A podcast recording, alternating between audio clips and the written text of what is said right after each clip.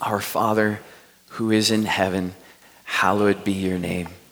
Your kingdom come, your will be done on earth as it is in heaven. Give us this day our daily bread. Forgive us our trespasses as we also forgive those who trespass against us. And lead us not into temptation, but deliver us from evil. For yours is the kingdom and the power and the glory forever. Amen. One of the crazy things about life I found, I was telling somebody this morning actually, I think my favorite book in the Bible is slowly becoming the book of Ecclesiastes. The Gospels are great because they're about Jesus, right? And everything is about Jesus. But I really love the book of Ecclesiastes because it has this weird way of talking about both the tragedy and the joy that comes with living the life that we get to live. There's a lot of brokenness, but there's a lot of joy to be had as well.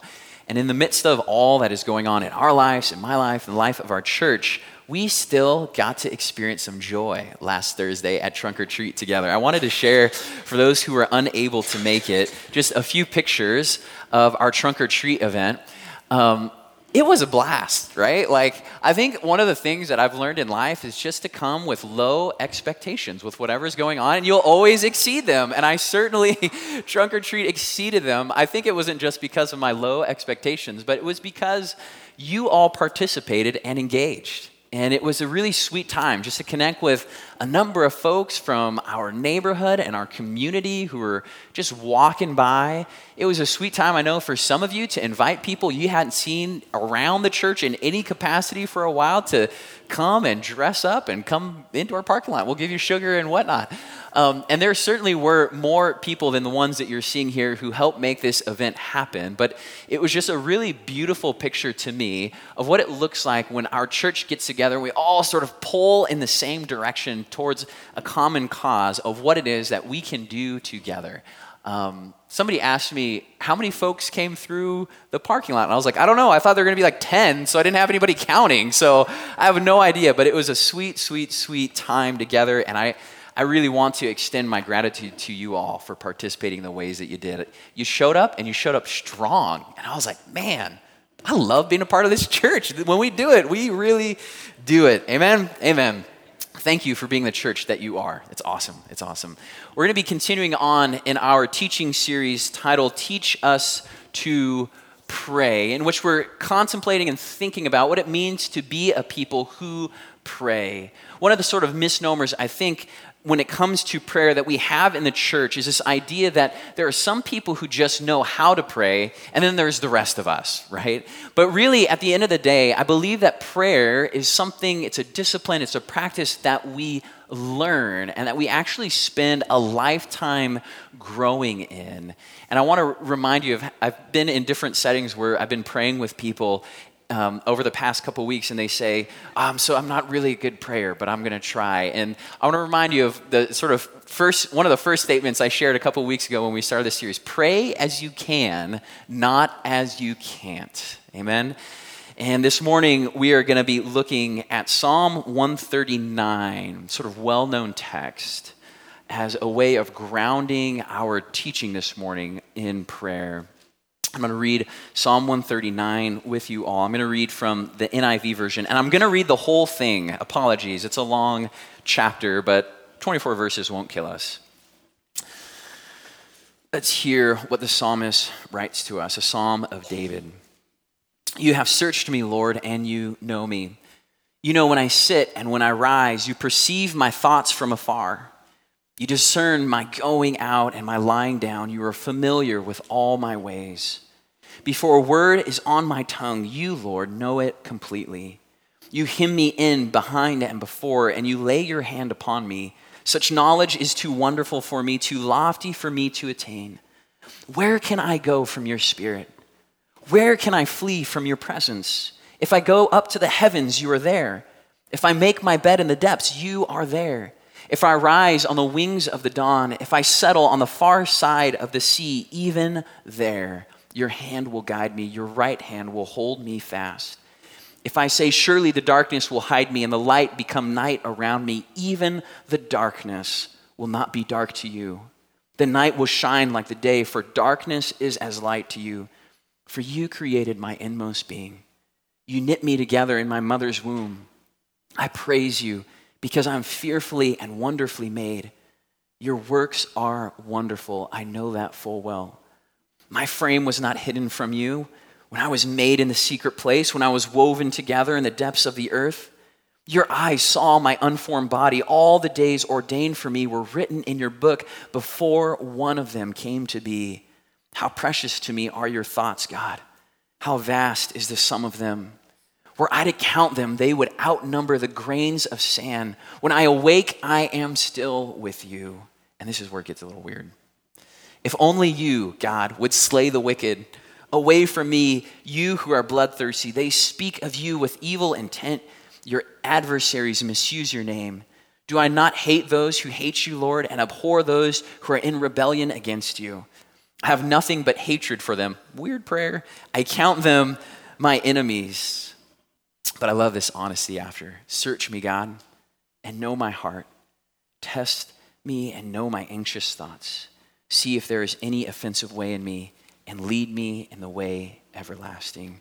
This is the word of God for the people of God. Amen. There is a famous psychological study done years ago, I think it was like in the early 90s, to measure a person's capacity to be attentive. It's kind of like a sort of complicated version of the hidden ball trick. You know, the ball's under the cup and somebody's moving them all around. And the goal is to see do you have the attention span and focus to identify which cup the ball is under? But rather than using cups on a table, this study utilized two teams that each had a basketball. One team, there were three people who wore white t shirts, and in the other team, there was a team that wore black t shirts. And the team with white shirts passed a basketball among themselves, and the team with black shirts passed a basketball among themselves. And participants in the study were asked to track how many passes the team wearing white shirts completed. And the goal was to see that in the midst of all of this chaos of two different teams passing this basketballs, could you pay attention enough to count the number of passes that were made by the team in the white shirts? And I want to test your capacity this morning to pay attention by playing this video for you. And it will hopefully no, not the Lord's Prayer. We did that. Scratch. All right, here we go. How many times the players wearing white Count the basketball? The players in white. How many times they pass the basketball?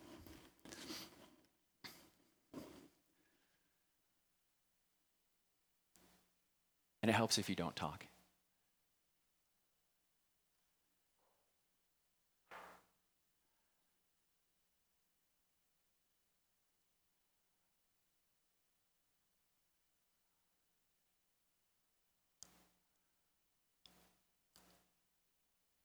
How many passes did you count? Tell your neighbor how many you counted. The correct answer is 15. How many got 15? But did you see the gorilla? Did you see the gorilla?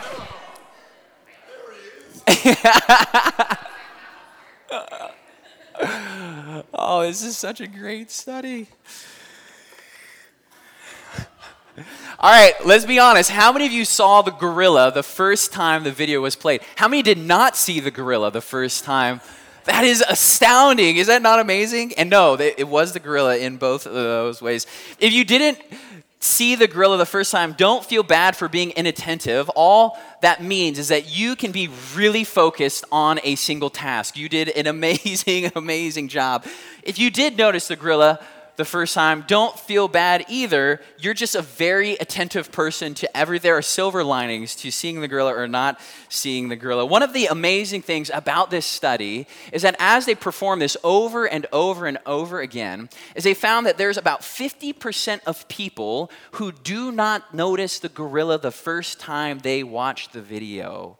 But 100% of participants see the gorilla once they become aware that there was a gorilla in the video, right? You see, psychologists who use this experiment to test people's perceptions argue that the great challenge for many of us is that we can me- easily miss an unexpected object, like a gorilla walking across a group of people, if that object looks similar to the things around it. That is, the gorilla is hard to see because he's wearing black and there's a team that's wearing black. And so your mind doesn't pick up on the reality that these are different kinds of objects. And one of the great challenges for us in the Christian life, I think, is to discover what gorillas are walking around in our lives. You see, in the Christian life, it's really difficult at times to be attentive to the ways that God wants to transform and change and do our lives because we don't recognize the gorillas that are walking around in our relationships. We don't recognize the gorillas walking around in our thought life. We don't recognize the gorillas that are walking around in our behaviors because they just blend into everything else that is around them. You see, there are attitudes and reactions to situations and thoughts that we dwell on regularly that all seem very normal to us. They seem like they're almost a part of who we are. But because they're so quote unquote normal to how we think and how we live and the decisions we make, we easily fail to see how some of those things are not supposed to be in our lives at all we can fail to see that these are areas in our life that God wants to transform and restore us. All of us grew up thinking that our families and our experiences in our families were normal, right? We're like, my family is the normal family, your family is really weird. But as you grow up, you, begin, you realize and you become aware of the fact that the only thing that makes your family normal is the fact that it's not normal, right? Because all of our families are a little bit strange at the end of the day. And similarly, there are no, quote, normal thought patterns, normal attitudes, emotions, and ways of living that God does not want to redeem and restore within us. Several years ago, I was reading a book written by a man who does a lot of work with juveniles who are in detention centers. And his work was to sort of help these juveniles who were imprisoned sort of think about a new way of living so that they didn't end up back into the prison system later on. And he shared that when he meets with these groups of young men, he usually does this single exercise that involved a coin. Is that he would match up each of the young men with a partner and give one of them a coin. And he would tell the partner, all right, you're the, the partner with the coin. You need to hold on to the coin with all of your might. The goal is to have the coin. And he would tell the other person, hey, your goal is to try and get the coin from that person, right? So you got to try and figure out a way to get that coin from that person. And inevitably, the exercise always turned into wrestling matches between partners. One desperately trying to get a hold of the coin, and one trying desperately to withhold the coin from their partner. And after a few minutes, he would end the exercise and ask everyone about their experience, what they were thinking and what they were feeling as they tried to pry the coin from their partner's hands. And after listening to all of the participants share, he would ask them a very simple question Why didn't you ask for it? You are wrestling, you are fighting, you are grappling. Why did you not think just to ask for the coin? And he shared, so many of you have this default mode to use force when you can use words. And this is the thing that has landed you in the situation that you are currently in. And I want to invite you to consider a different way of living in the world that can keep you from getting back here again.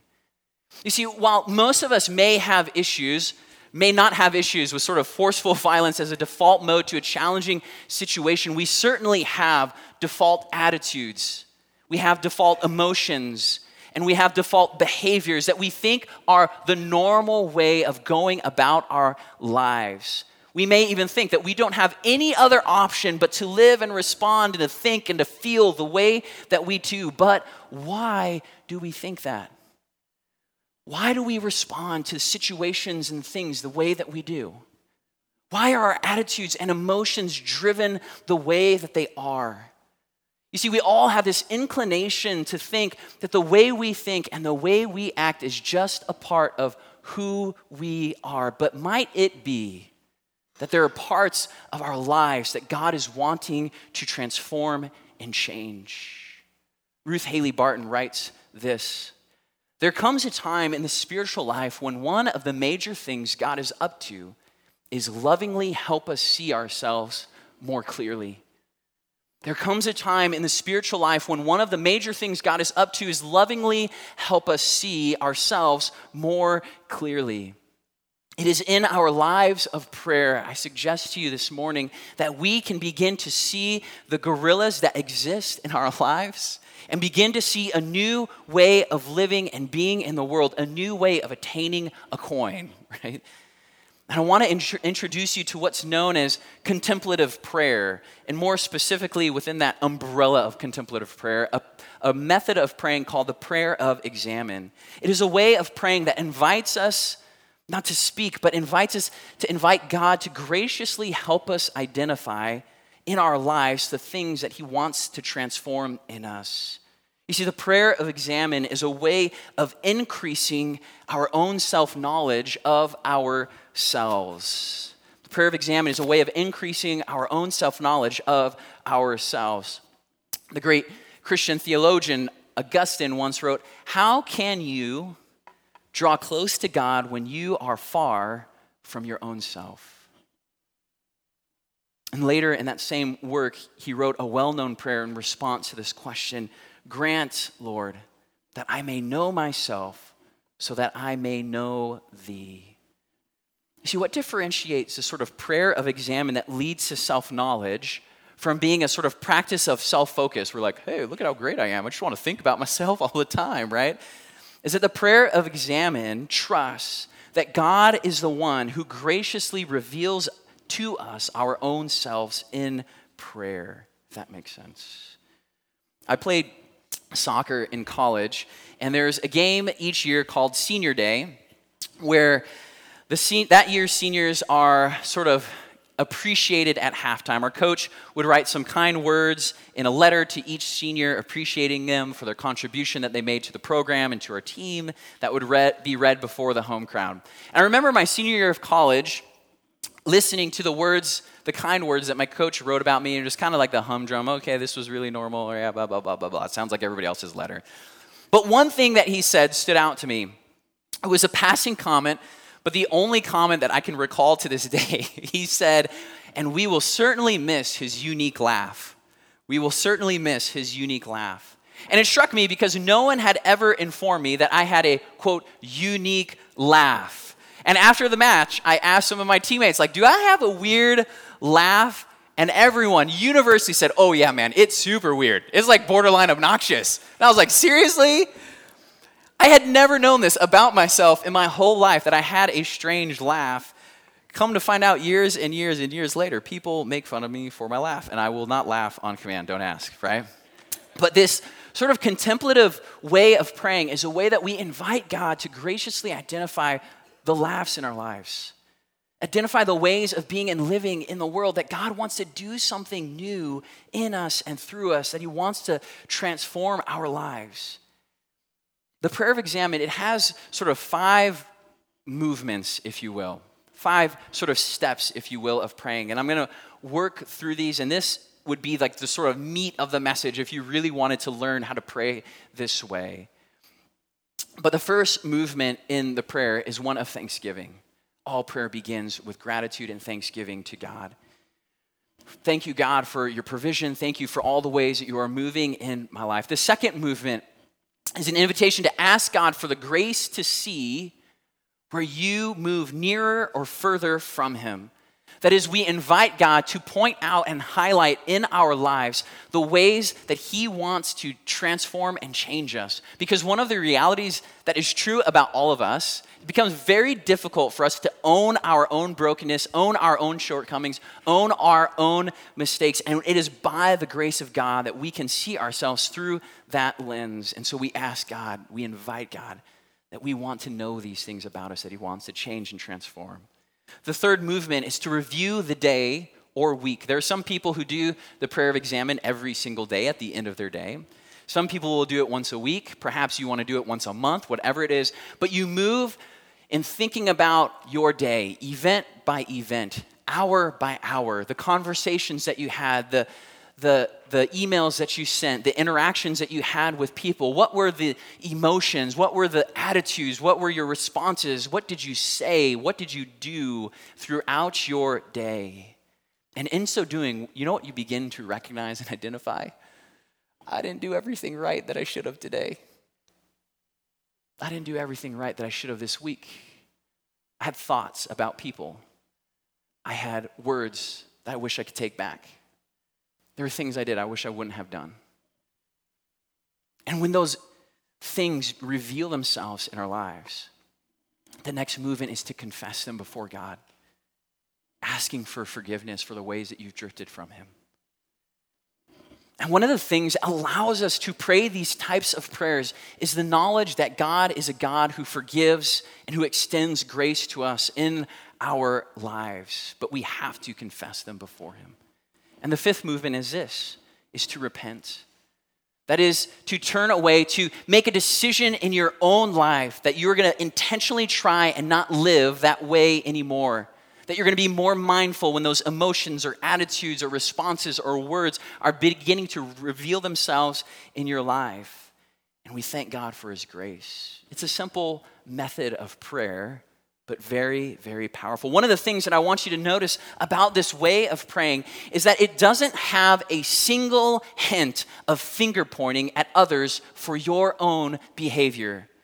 The idea of praying this way isn't to identify how other people led you into a bad attitude.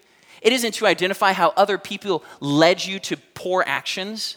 It isn't a way of identifying the ways that people led you to say things that you shouldn't have said, but it is a way to discover why did you respond in those situations in that way with that kind of attitude you see, the hope in praying this way is to discover how Jesus might have called you to a different response. Maybe there was an alternative way of approaching your life in that moment, even though it was a difficult situation. When I do uh, premarital counseling with couples preparing for marriage, we inevitably spend a session talking about conflict resolution, which I've never needed in my marriage because we've never had conflict, but but I know some people have dealt with conflict. But the hope in those sessions with the premarital counseling isn't, isn't to resolve conflict, okay? Um, it, but it's to offer them the couple tools that they can utilize to resolve conflict. Too many times people come in thinking that I'm going to be the one to fix their problems. That is not how it works, right? But they're the ones that have to do the work, and here's just a tool that might help you resolve the conflict. And so much of life is this way, by the way. You have to resolve the own conflict yourself. But one of the things that we talk about in conversations in resolving conflict, and here's a little marital advice if you haven't thought about this before, but is that when you're in the midst of conflict, it's really important for you to use what I term I language rather than you language. That is, when dealing with conflict, it's more important for each individual in the conflict to own their own shortcomings. What did you contribute to the problem at hand? What were your failures that helped led us to the situation that we're currently in? And so when you're talking about it, then, you need to speak of, I feel this way when this situation happens. Or I'm hearing that it makes you feel sad when I fill in the blank. And this changes the whole dynamic of the conversation. You see, the thing that we ultimately are called to respond to is the grace of God afforded to us, right? What happens when you start using you language in conflict with your spouse?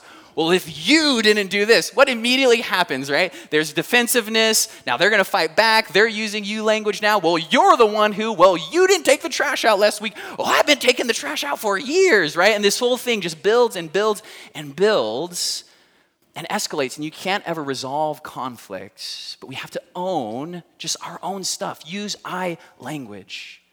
You see, the thing that we're ultimately called to respond to is the grace afforded to us by God that we've received for ourselves in community. And one of the things that I want to suggest, both about marriage and about you as a person, is the best thing you can do in your marriage, the best thing you can do as a parent, as an employer, as an employee, as a community member, as a church member, as a coach, as a student, as a friend, isn't to let everyone know what they're doing wrong, but to look more and more like Jesus in your own life. the thing that you can do that would best help everybody around you and all the situations around you is to be conformed into the image of Jesus. In fact, this is what Jesus does, right? Is he helps us wrestle with our own selves. There's that moment, there's that story some of you might be familiar with where there's a woman caught in the middle of adultery and according to the law of Moses, she's supposed to be stoned to death for this. And so the religious teachers hoping to trap Jesus bring this woman to Jesus and say, hey, this woman was caught in adultery. What should we do? We should kill her, right? That's what the law of Moses says. And what does Jesus say? He who has not sinned cast the first stone. What does he do? Self reflect on yourself. See, while this way of prayer, though, is certainly practiced as individuals, I want to suggest to you this morning that the fullness of its impact in our lives is best felt in the midst of community as one pastor wrote it, one thing we can know for sure is that when we are confessing our sin to God, but not to the people around us in ordinary, nitty gritty life, there is not much real spiritual transformation going on. They didn't say that there isn't forgiveness going on, there certainly is. But when our spiritual lives are not lived in the midst of true community, real spiritual transformation in your life is unlikely. This is why James writes in his letter in chapter 5, confess your sins to one another and pray for one another so that you may be healed, so that you might be transformed, so that you might be restored, so that you might live and enter into a new way of living. It involves the confession to one another. You see, my interest this morning is not so much just your increased knowledge of yourself, that although that would be really great but it is to increase your knowledge of yourself in the midst of friendship and community. That is, when you discover that there's these things about your life that are not great.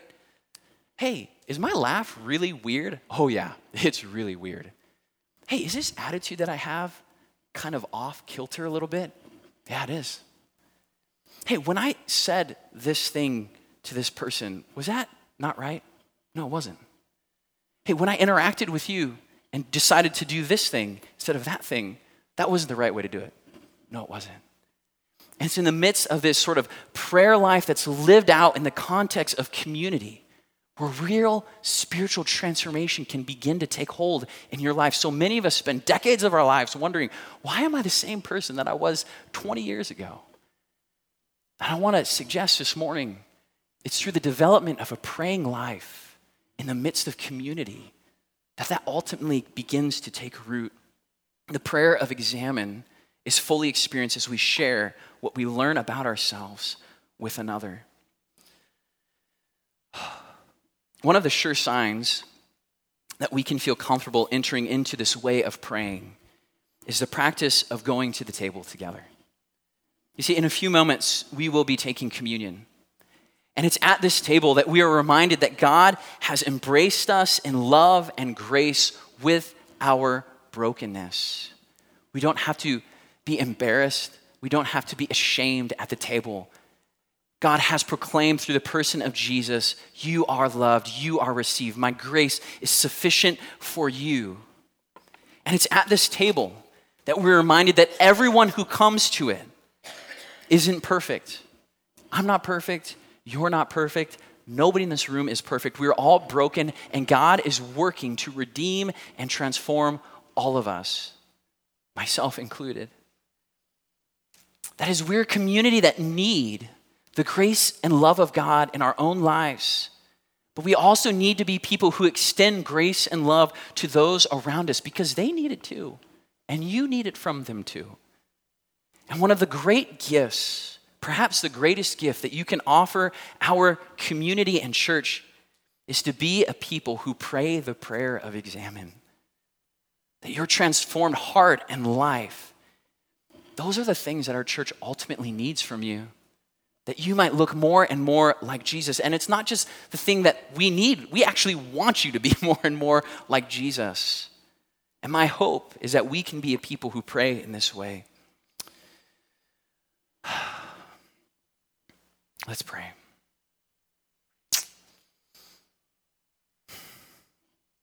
God, we want to look more and more like Jesus. And the more we look at Jesus, the bigger the gap between us and Jesus there seems to be.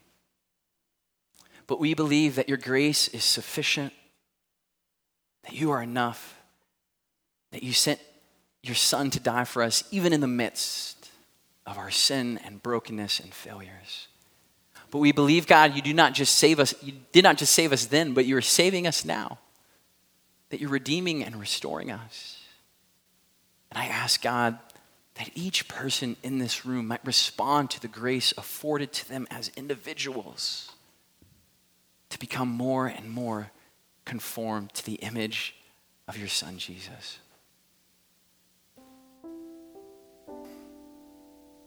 Thank you for being eternally patient with us. Continue to do good work in us. It's the name of your Son that we pray. Amen.